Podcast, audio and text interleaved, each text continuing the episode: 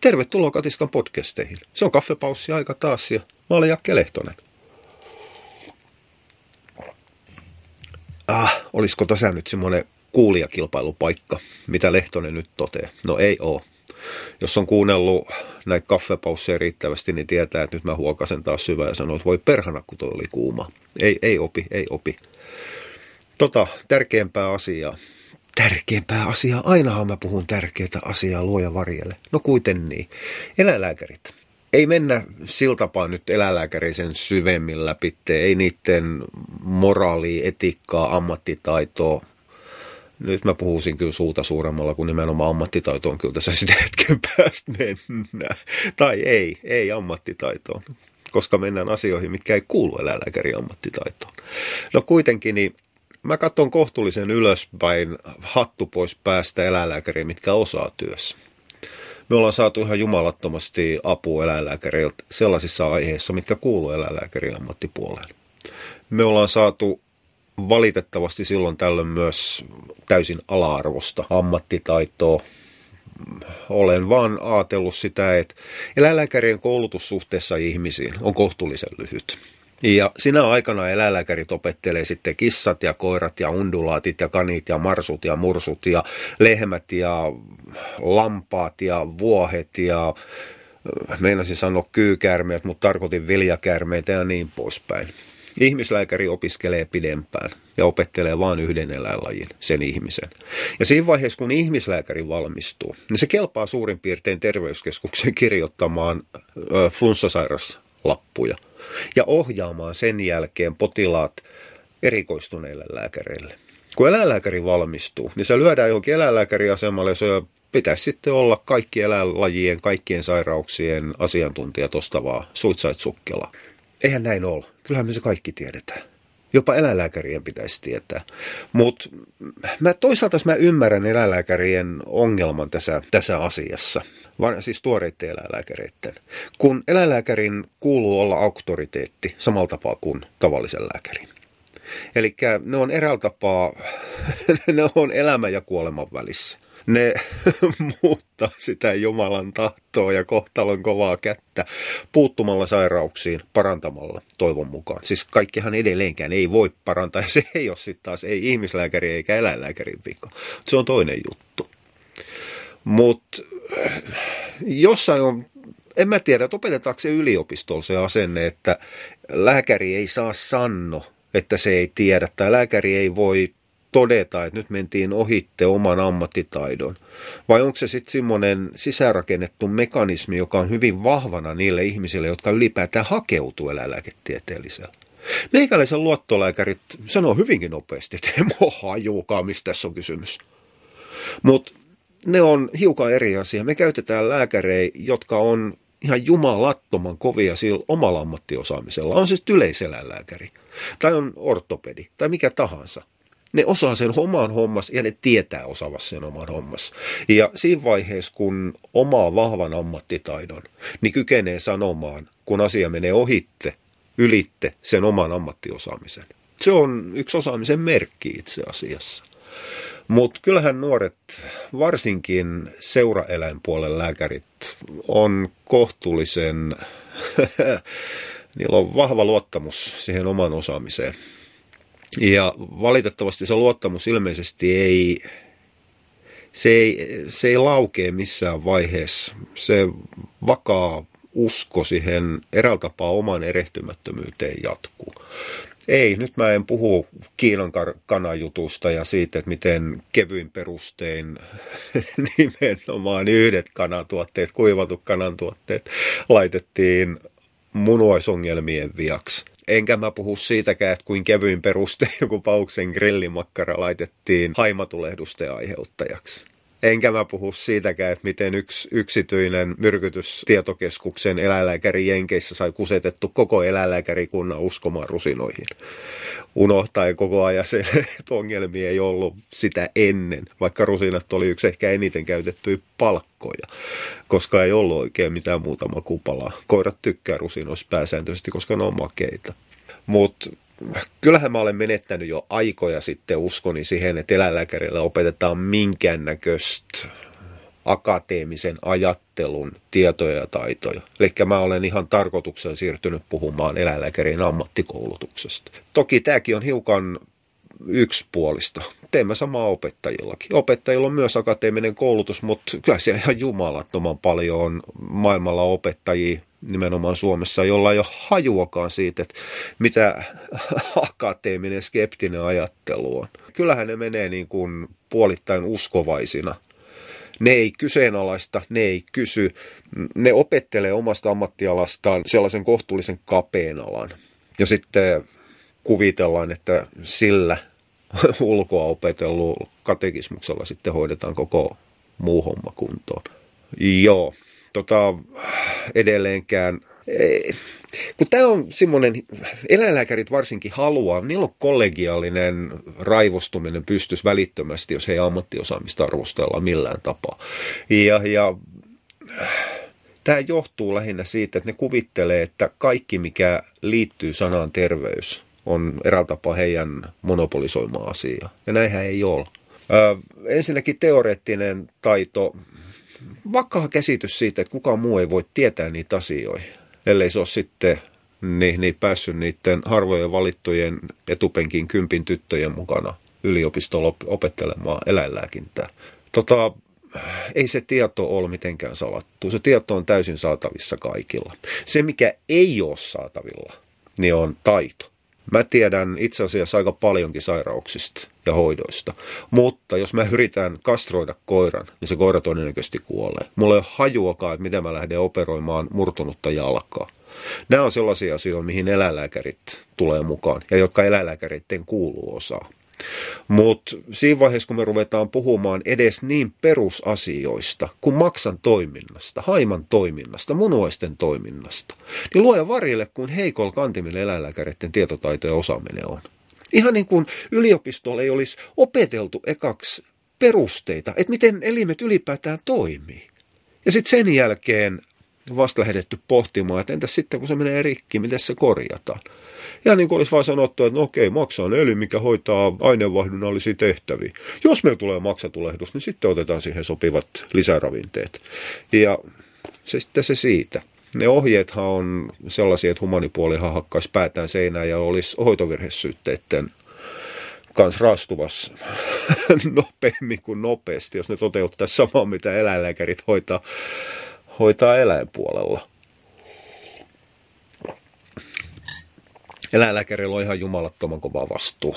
Ja se johtuu, mä oon tässä puhunut ennenkin, mutta se johtuu siitä, että me annetaan niin oma kuin lemmikkienkin elämä ja terveys sairauksien takia sinne mennään, mutta kuitenkin annetaan täysin toisen henkilön haltuun, ilman että meillä on pienintäkään sananvaltaa, pienintäkään vaikutusmahdollisuutta siihen, mitä tehdään. Näissä kuuluu ollakin. Mutta kun se luottamus vaatii sitten siltä, ketä se luottamuksen saa, eli lääkäriltä, ihan jumalattoman kovaa vastuuta. Ja tässä nyt tällä hetkellä varsinkin eläinlääkärikunta on lähtenyt lipsumaan. Ne käyttää väärin hyväkseen tätä vastuukysymystä. Ja tulee nimenomaan osaamattomuudessa, tai oikeammin silloin kun väitetään, että osataan jotain, mikä ei edes kuulu siihen omaan ammattialaan. Periaatteessa ollaan hiukan samoissa kuin auton korjaamisen kanssa. Jos mä vien auton pajalle ja mulle sanotaan, että siellä on korjattu vaikka jarrurumpu ja aidosti siellä on vaan heitetty vaseliini johonkin ja puhallettu paineet ja, ja, ja tehty jotain täysin toissijasta ja mut laskutetaan kovaa rahaa siitä, niin ei ketään hermostus siitä. Ei yksikään autonkorjaaja lähesty yksityisviestein siinä vaiheessa, kun rupeaa kiukuttelemaan, että kuin mulkku autonkorjaaja oli. Kusetti, minkä ehti. Tai se, että jos mä en viekään niiden jarrupalojen vaihtoon sitä autoa sinne pajalle, vaan vaihdan ne itse tuossa pihalla, niin edelleenkään autonkorjaajien liitto eikä autonkorjaajien ammattikoulu eikä autonkorjaajat ei lähesty mua ja rupea kiukuttelemaan siitä, että minkä takia sä itse korjasit. Kyllä, minä tiedän ihan tasan tarkkaan, mikä ero on autonkorjaajalla ja lääkärillä. Mutta te ymmärrätte myös, jos haluatte ymmärtää, että mikä yhteys tässä asiassa on. Ennen kuin joku ehtii vetämään syvää henkeä, niin kyllä, minä kannatan viimeiseen asti poskarilakia. Ja jos joku ei tiedä, miten puoskarillakin tähän asiaan kytkeytyy, niin se on luck. Ne, ketkä ymmärtää asian, niin tietää, mistä on kysymys. Tämä varmaan varttitunnin purkaus lähti liikkeelle yhdestä kissaryhmästä, onko se kissojen raakaruokinta vai whatever, ihan sama. Siellä oli yhden kissalehden artikkeli jaettu. Ja nyt siis oli otettu kuva siitä, sitä sähköisenä mistään löydä. En minä näe, mitä tässä lukee. Mutta kysymys oli kuitenkin yhden evidenssian kissaklinikan johtava eläinlääkärin artikkelista. Pitäisi varmaan nimikin sanoa, mutta mä ihan oikeasti en näe. Mulla on aika surkeat lukulasit. Se, mitä mä tekstistä näen, niin on muutamat lainaukset, mitkä huolestuttaa mua kohtuullisen tolkuttoman paljon. Tämä on herättänyt melkoista polemiikkiä tämä juttu nimenomaan kissojen raakaruokinnassa osaltaan ei aiheellisesti. Siis osa niistä purkauksista on ihan aiheeseen liittyviin, mutta osa menee ihan samalla ala-arvoisella tasolla, mitä tämä juttu, juttu on, koska ne ihmiset on loukkaantunut siitä, että niiden kuplaa puhkotaan. Mutta siinä vaiheessa, kun korkeassa asemassa oleva eläinlääkäri, jonka ammattiosaaminen liittyy nimenomaan kissoihin, menee ja toteaa, Esimerkiksi itsestäänselvyyden lihapitoisuus on eri asia kuin proteiinipitoisuus, mutta selittää sen väärinpäin. Eli ajatuksella, että ei meidän kuulu katsoa täysravinnoista kuivamuonista sitä lihapitoisuutta, vaan katsoa, mikä on kokonaisproteiini. Ö, ei, ei ollenkaan noin. Eli ihan niin kuin, ihan niin kuin, siis kun mä tiedän, ettei ole, mutta mä oletan, että kissapuolen johtava lekuri on opiskellut omin voimin. Siis minkäännäköistä aitoa erikoistumista eläinlääkäreille ei ole. Ja ravitsemuskysymyksiin ei yhtään.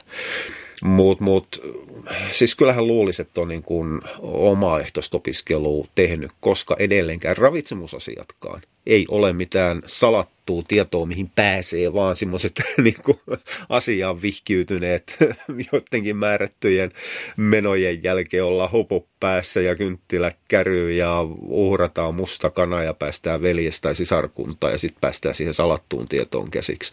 Se löytyy joltain vapaamuurareilta.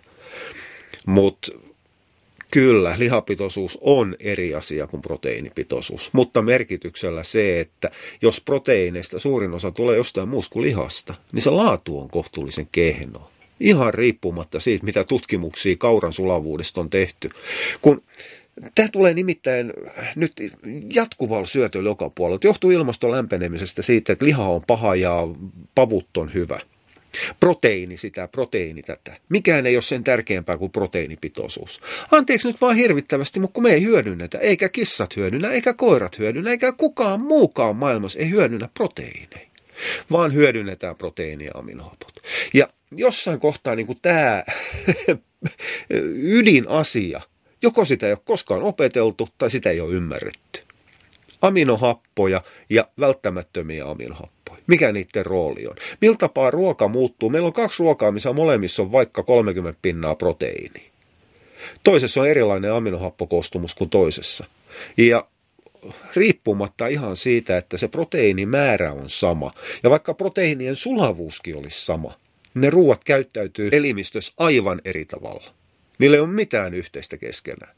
Sen takia me ei voida sanoa, että samalla prosentilla oleva soija, kaura, härkäpavut, proikku on sama asia. Ei ne ole, ne on aivan eri asioita. Tämä on vähän sama asia kuin se, että, että, että niin, no kyllähän me voidaan laittaa sitten vierekkäin perunajauho ja sokeri. Niissä on molemmissa hiilihydraatteja ihan yhtä paljon. Mutta kun, niin on, mutta kun ne käyttäytyy ihan eri tapaa. Lopputulos, mihin niillä pyritään, niin on sama. Itse asiassa hiilarit on paljon helpompi asia, koska ne vaan muutetaan yhdessä sokerin muodossa toisen sokerin muotoon ja sen jälkeen ne käytetään energiaksi. Mitään muuta roolihan niille ei ole. Aminohappokoostumus ratkaisee sen, että mitä proteiineja voidaan rakentaa siellä kehon puolella. Ja se on ihan se ja sama, että vaikka me ollaan saatu proteiini määrät suositusten mukaisesti gramma- ja prosenttitasolla eläimeen sisälle tai ihmisen sisälle. Jos siellä puuttuu yksikin, kaksi tai kolme ehdottomasti välttämätöntä aminohappoa, niin lopuilla ei tehdä yhtään mitään, niin pissitään ulos. Tai niin kuin eläinlääkärit tämän asian tulkitsee vaston kaikkea, mitä munuaisista tiedetään. Rikkoo munuaiset. Ja sitten meillä on munuaisvika ja meillä on fankoni ja falkoni ja meillä on virtsakivi ja kaikkea muuta. Näinhän tämä homma ei mene. Ja kyllähän eläinlääkärit sen pitäisi periaatteessa tietää. Öö, mitäs, odotas ton mä näen. Vilja-allergia on hyvin harvinaista kissalla. Hmm, todennäköisesti on, niin se on koirillakin. Yleisimmät allergian aiheuttajat kissoilla ovat proteiinit. Kana, nauta, kala ja maitotuotteet. Tota, mä alleviivaan edelleen. Me puhutaan johtavasta eläinlääkäristä, jolla on todennäköisesti mm, pidempi aika ollut jo koulutuksesta ja kouluttanut itseään lisää ja tehnyt töitä. Voiko enää enemmän pieleen mennä? Tota, mikähän se olikaan vilja-allergian vaikuttava syy? Mahtokohan se olla ne proteiinit siinä viljassa? Eli herranen aika, ei saa, siis yksikään ammattilainen, joka selittää ruokinnasta tai ravitsemuksesta yhtään mitään, niin ei saa mennä vetämään yhtäläisyysmerkkejä proteiinien ja lihojen välille. Myös viljoissa on proteiinit, jotka aiheuttaa sitä allergiaa, jos on aiheuttaakseen. Eli tässä niin kuin eläinlääkäri meni ja kaato suurin piirtein väitteensä yhden aukeaman sisällä. Lihapitoisuus on eri asia kuin proteiinipitoisuus. Sen takia me voidaan hyväksyä jotkut muut proteiinilähteet kuin liha. Mutta sitten sen jälkeen yhtäkkiä proteiinilähteet on sitten vaan kanakala ja niin poispäin. Eli liha- ja maitotuotteet. Häh? Mitä ihmettä? Siis toi on kategorisesti niin typerä väite. Ihan pelkästään sen takia, että se on niin väärin kuin olla ja voi. Mua ei kiinnosta se, että mitä hän on hajannut sillä väitteellä takaa. Mutta tollaisia ei saa päästää suustaan, koska se vie täysin uskottavuuden. Jos mulla olisi tällä hetkellä kissa, ei ole ollut enää aikoihin, ne ei sovi Greyhoundien kanssa samaan huusholliin, niin toi on viimeinen eläinlääkäri, millä minä vien kissan. Koska se ei tiedä asiasta pätkän vertaa, missä se kirjoittaa, niin mistä muusta asiasta se ei kirja, ää, tiedä. En mä halua ruveta riskeeraamaan kissani terveyttä sillä, että mä vien sen, vien, vien sen lekurille, mikä ei ihan oikeasti tiedä eikä osaa, vaan kuvittelee. Ja kuvittelee vielä niin paljon, että tulee julkisuuteen omalla naamalla selittämään näitä. Ihan oikeasti. No sitten täällä on sivuseikkoi. Kissat on aikuispainoissaan noin 10 kuukauden ikäisenä. Aika hitaasti kissat kasvaa. En kyseenalaista tuota väitet. Ihan varmasti saattaa pitää paikkaskin. Mulla on niin perhanasti aikaa kissaajas, mutta on se mielenkiintoista, että ne kasvaa niin paljon hitaammin kuin koirat.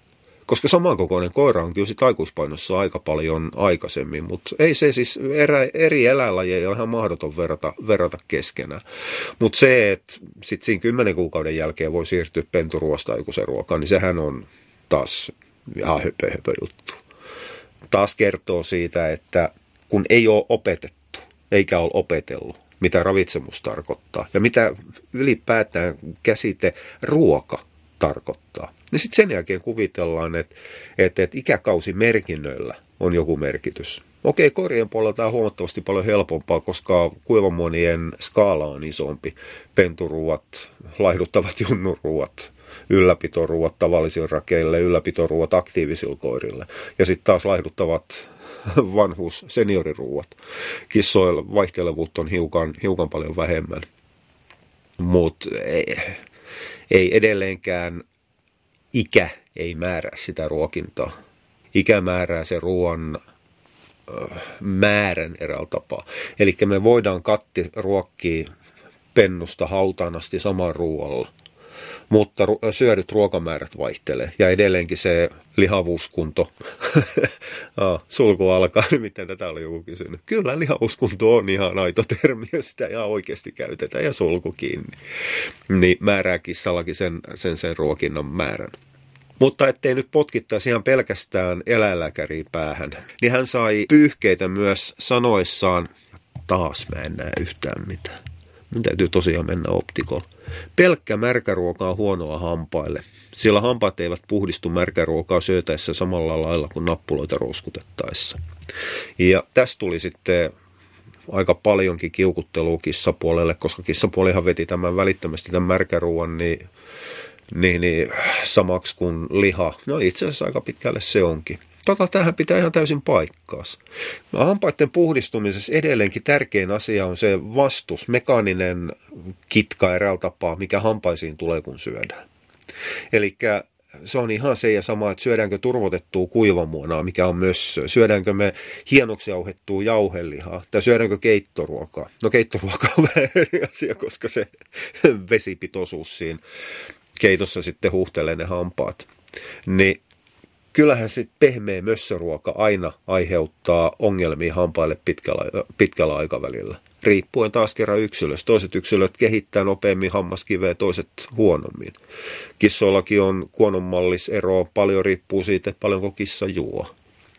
Ja ja tämä on semmoinen asia, mitä ollaan painittu koirapuolella jo pitkään sitä myötä, kun raakaruokinta on tullut käyttöön.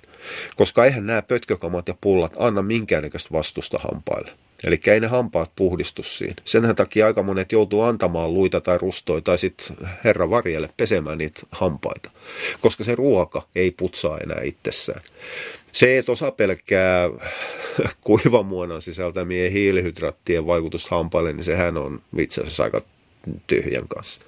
Ei, ei se liukene eikä, eikä sen enempää lisää plakkikasvustoa eläinten suussa. Kysymys on lähinnä vaan siitä, että syödäänhän, ei kun anteeksi, juodaanhan se syömisen jälkeen, että saadaan ylipäätään ne hampaat puhdistettu, mutta se pätee ihan samalla tapaa niin kuivissa kuin viljapohjaisissa tai mistä tahansa märissä valmisruuissa kuin lihassakin. Eli kyllähän se hampaat täytyy saada puhdistettu jollain muulla tapaa. Mutta kyllä, turvottamaton kuivamuona putsaa hampaa paremmin kuin liha. Se, että tuossa mainitus, mainitussa, ei, en mä maininnut, mä vaan sanoin, että se on joku kissojen ja mainitseminen jäi välistä vaan sen takia, että mä en muista, mikä se ryhmän nimi on. Niin se joku totesi idioottimaisuuden, että lihassa on entsyymi, joka putsaa hampaita, joka on syntynyt sinne sen takia, että lihansyöjillä pedoilla luonnossa ei hampaat mätäni suuhun. Hei ihan oikeasti, ei sellaista entsyymiä ole. Se, että joku bullshit hammastahna-kauppias on päättänyt valehdella ja asiakas lukiessaan mainoksia on ymmärtänyt väärin jopa sen asian, mikä on haluttu väärin ymmärrettävän, niin on toinen juttu, mutta hei oikeasti ei, ei lihassa ole mitään sellaista, sellaista niin entsyymi. Luojan kiitos. Kysymys on vaan pelkästään siitä, että kun peto repii sitä lihaa, niin se liha antaa sen vastuksen. Sitten sen jälkeen siinä rouskutetaan vähän luitakin kissat vähemmän, mutta kyllähän ne kipiä ristas rouskuttaa sen kovan rangan siitä menemään sen, mitä rouskuttaa. isommat koirapedot syö sitten vähän vahvempia luita. Ei siinä sen kummallisempaa ole. Mutta nämä on myös nämä raakaruokinnan, siis syitä on sepis ja sysis ja kaikki muita vanhoja, hyviä, hienoja, mahtavia suomalaisia sananlaskuja. Mä ymmärrän toisaalta eläinlääkärien huolen raakaruokinnassa. Kun se, että todetaan, että liha ei ole täyspainosta ruokaa. Niin itse asiassa tekisi mieli sanoa, että tai siis herkästi sanoo ensimmäiseksi, että no joo hei, ihanko totta. Näinkö meinasit, että pelkkä liha ei ole täyspainosta ruokaa? No eihän se olekaan. Eli tulee sellainen olo, että nyt siinä koitetaan puolustella täysravintoja idioottimaisella itsestäänselvyydellä. Tämä olisi ihan sama kuin menisi kotitalouksissa sanomaan, että hei, ei perunat täyttä ruokaa. Kyllä sun täytyy lautasella jotain muutakin laittaa. Mutta me tiedetään myös, että melkoinen osa ihmisistä tietää ruokinnasta vähintään yhtä vähän kuin eläinlääkärit tai sitten vielä vähemmän. Ja ne voi vetää ihan pelkkää lihaa sen kissa eteen ja todeta, että niin, mutta kun mä luin jostain jönkiöläisestä barfjutusta, että kyllä tämä on ihan hyvää ruokaa, kun me laitetaan tähän vielä sitten kurkumaa joukkoon. Tai laitetaan niin, niin luuja lihalientä, niin sitten tulee kaikki vitamiinit ja mineraalit. Jonka jälkeen sitten ihmetellään, että minkä takia iski jollekin kasvavalle, kasvavalle katille paperbone. Niin mä ymmärrän sen huolen sitä kautta, koska ne muutamat tutkimukset, mitä barfin käytöstä varsinkin on tehty, niin kyllähän ne niin kuin ravitsemussisällön suhteen, ne on järkyttävän masentavia. Katiskastakin löytyy vertailu, että mitä on barfi ja mitä on niin sanottu normaali raakaruokinta, mitkä ne ravitsemuserot on. Niin eihän siinä barfi paljon mulla pysty kehumaan kuin sille, että ihan tolkuttomasti muuten tulee kalsiumi ja tolkuttomasti tulee A-vitamiini. Eli kyllähän se niin sitä kautta tulee, että kyllähän niin täysravinnot on suurimmalle osalle, jos ei tiedetä yhtään mitään mistä hölkäsenpöläystäkään, niin onhan ne paljon turvallisempia vaihtoehtoja. Ja edelleenkin varmaan 99 prosenttia tämä vedin täysin hatusta. Niin koirista kuin kissoistakin. Elää täysin onnellista täyspainosta elämää kuivamonilla. Eli ei se mikään semmoinen, siis kuivaruuat, täysruuat, ei ne mikään semmoinen kategorinen mörkö ole. Ne muuttuu möröksi siinä vaiheessa, jos se ruoka ei täytä sen eläimen tarpeita. Ja tämä on asia, mitä eläinlääkärit ei ymmärrä, koska edelleenkin täysravinnot on kompromissi, keskiarvoruokaa. Ei sitä pystytä muuttamaan. Ja kyllä, minä yleistän taas kerran, kun minä sanon eläinlääkärit, koska minä tiedän, että Suomesta löytyy myös eläinlääkäriä, mitkä ymmärtää ravitsemuksesta. Mutta ne voi sulkea korvassa ja todeta, että niin, meillä on kollegoja, mitkä ei ihan oikeasti osaa. Ei se sen kummallisempaa ole. Turha repii ranteita auki sen takia. Kyllä hygieniakysymykset on kysymysmerkki, mutta kyllähän siinä aika paljon eläinlääkärit vetää juttuja ulkomailta. Siis mm, eikä meidän tarvitse mennä kauaksi, Etelä-Eurooppa riittää, britit, jenkit, niin poispäin. Missä on ihan aitoja ongelmia hygienian kanssa, mutta se liittyy ei niinkään koirien tai siis ylipäätään eläinten lihoihin, vaan se liittyy siihen yleiseen hygieniatasoon, yleiseen lihan käsittelyyn. Siellä on ihmispuolella aivan samat ongelmat. Eli se on laajempi. Edelleenkin täytyy muistaa, että lemmikkieläinten lihat on sivuvirtaa ihmispuolelta. Ja se, miten ihmis, ihmispuolen lihoja, no ihmistuotantoon tehdyt lihat, miten ne kasvatetaan, miten ne käsitellään, niin ne ongelmat siirtyy sieltä sinne eläinpuolelle. Ei se ole lihojen ongelma. Se on koko sen teollisuusalan ongelma. Mutta en mä ole kyllä nähnyt yhdenkään eläinlääkärin sanoa, että älkää nyt Juman kautta tehkö itse ruokaa kotona. No okei, tämä oli idioottimainen vertaus, mä tiedän sen, koska kysymys on, on, on nimenomaan kypsennys vastaan raakaruoka. Mutta kyllähän Suomessa ihan tolkuttoman pitkälle pääsee, pääsee niin, niin ihan normaalilla keittiöhygienialla. Koska kyllähän ihminen pystyy sairastuttamaan itse eläinten täysrehullakin, jos se jättää määrätyt asiat tekemättä. Jättää säkit aurinkoon ja antaa niiden kostua ja kuivua ja kostua ja kuivua ja niin poispäin. Että et, ei se, ei se niinku siitä ole kiinni. Se, että kissoilla toksotapaukset on saattanut eläinlääkärin mielestä lisääntyä, niin unohdetaan nyt tämmöinen pikkuinen juttu ilmeisesti, että jos oot kissaeläinlääkäri, jolla on nimeä ja mainetta kissojen sairauksien hoidossa, ja jos varsinkin vielä puhut toksotapauksista paljon, niin kyllähän niitä rupeaa hyvin äkkiä, jos olet tarpeeksi isolla markkina-alueella, esimerkiksi Helsingissä, niin kyllähän niitä tapauksia rupeaa yhtäkkiä tulee enemmän. Eikä se vielä kerro mistään muusta kuin siitä, että siinä omassa kokemus ympyrässä, piirissä, pallossa, pullossa on enemmän toksotapauksia. Et, kyllä tässä niin ollaan hiukan hankalissa kuvioissa. No joo, se siitä.